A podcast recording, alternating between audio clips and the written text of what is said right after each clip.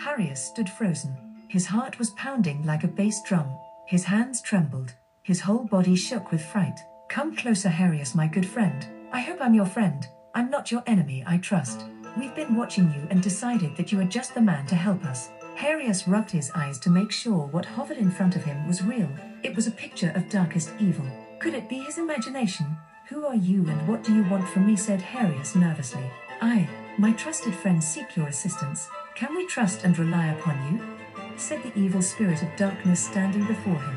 Oh, absolutely, absolutely, without question replied Harius. That's good, very good, my friend. I, my friend, I am Apep, from the underworld you may have heard of. I am the arch enemy of Ra the Sun God. Now listen very carefully or darkness will fall upon you, and when it does, you will never see the light of day again.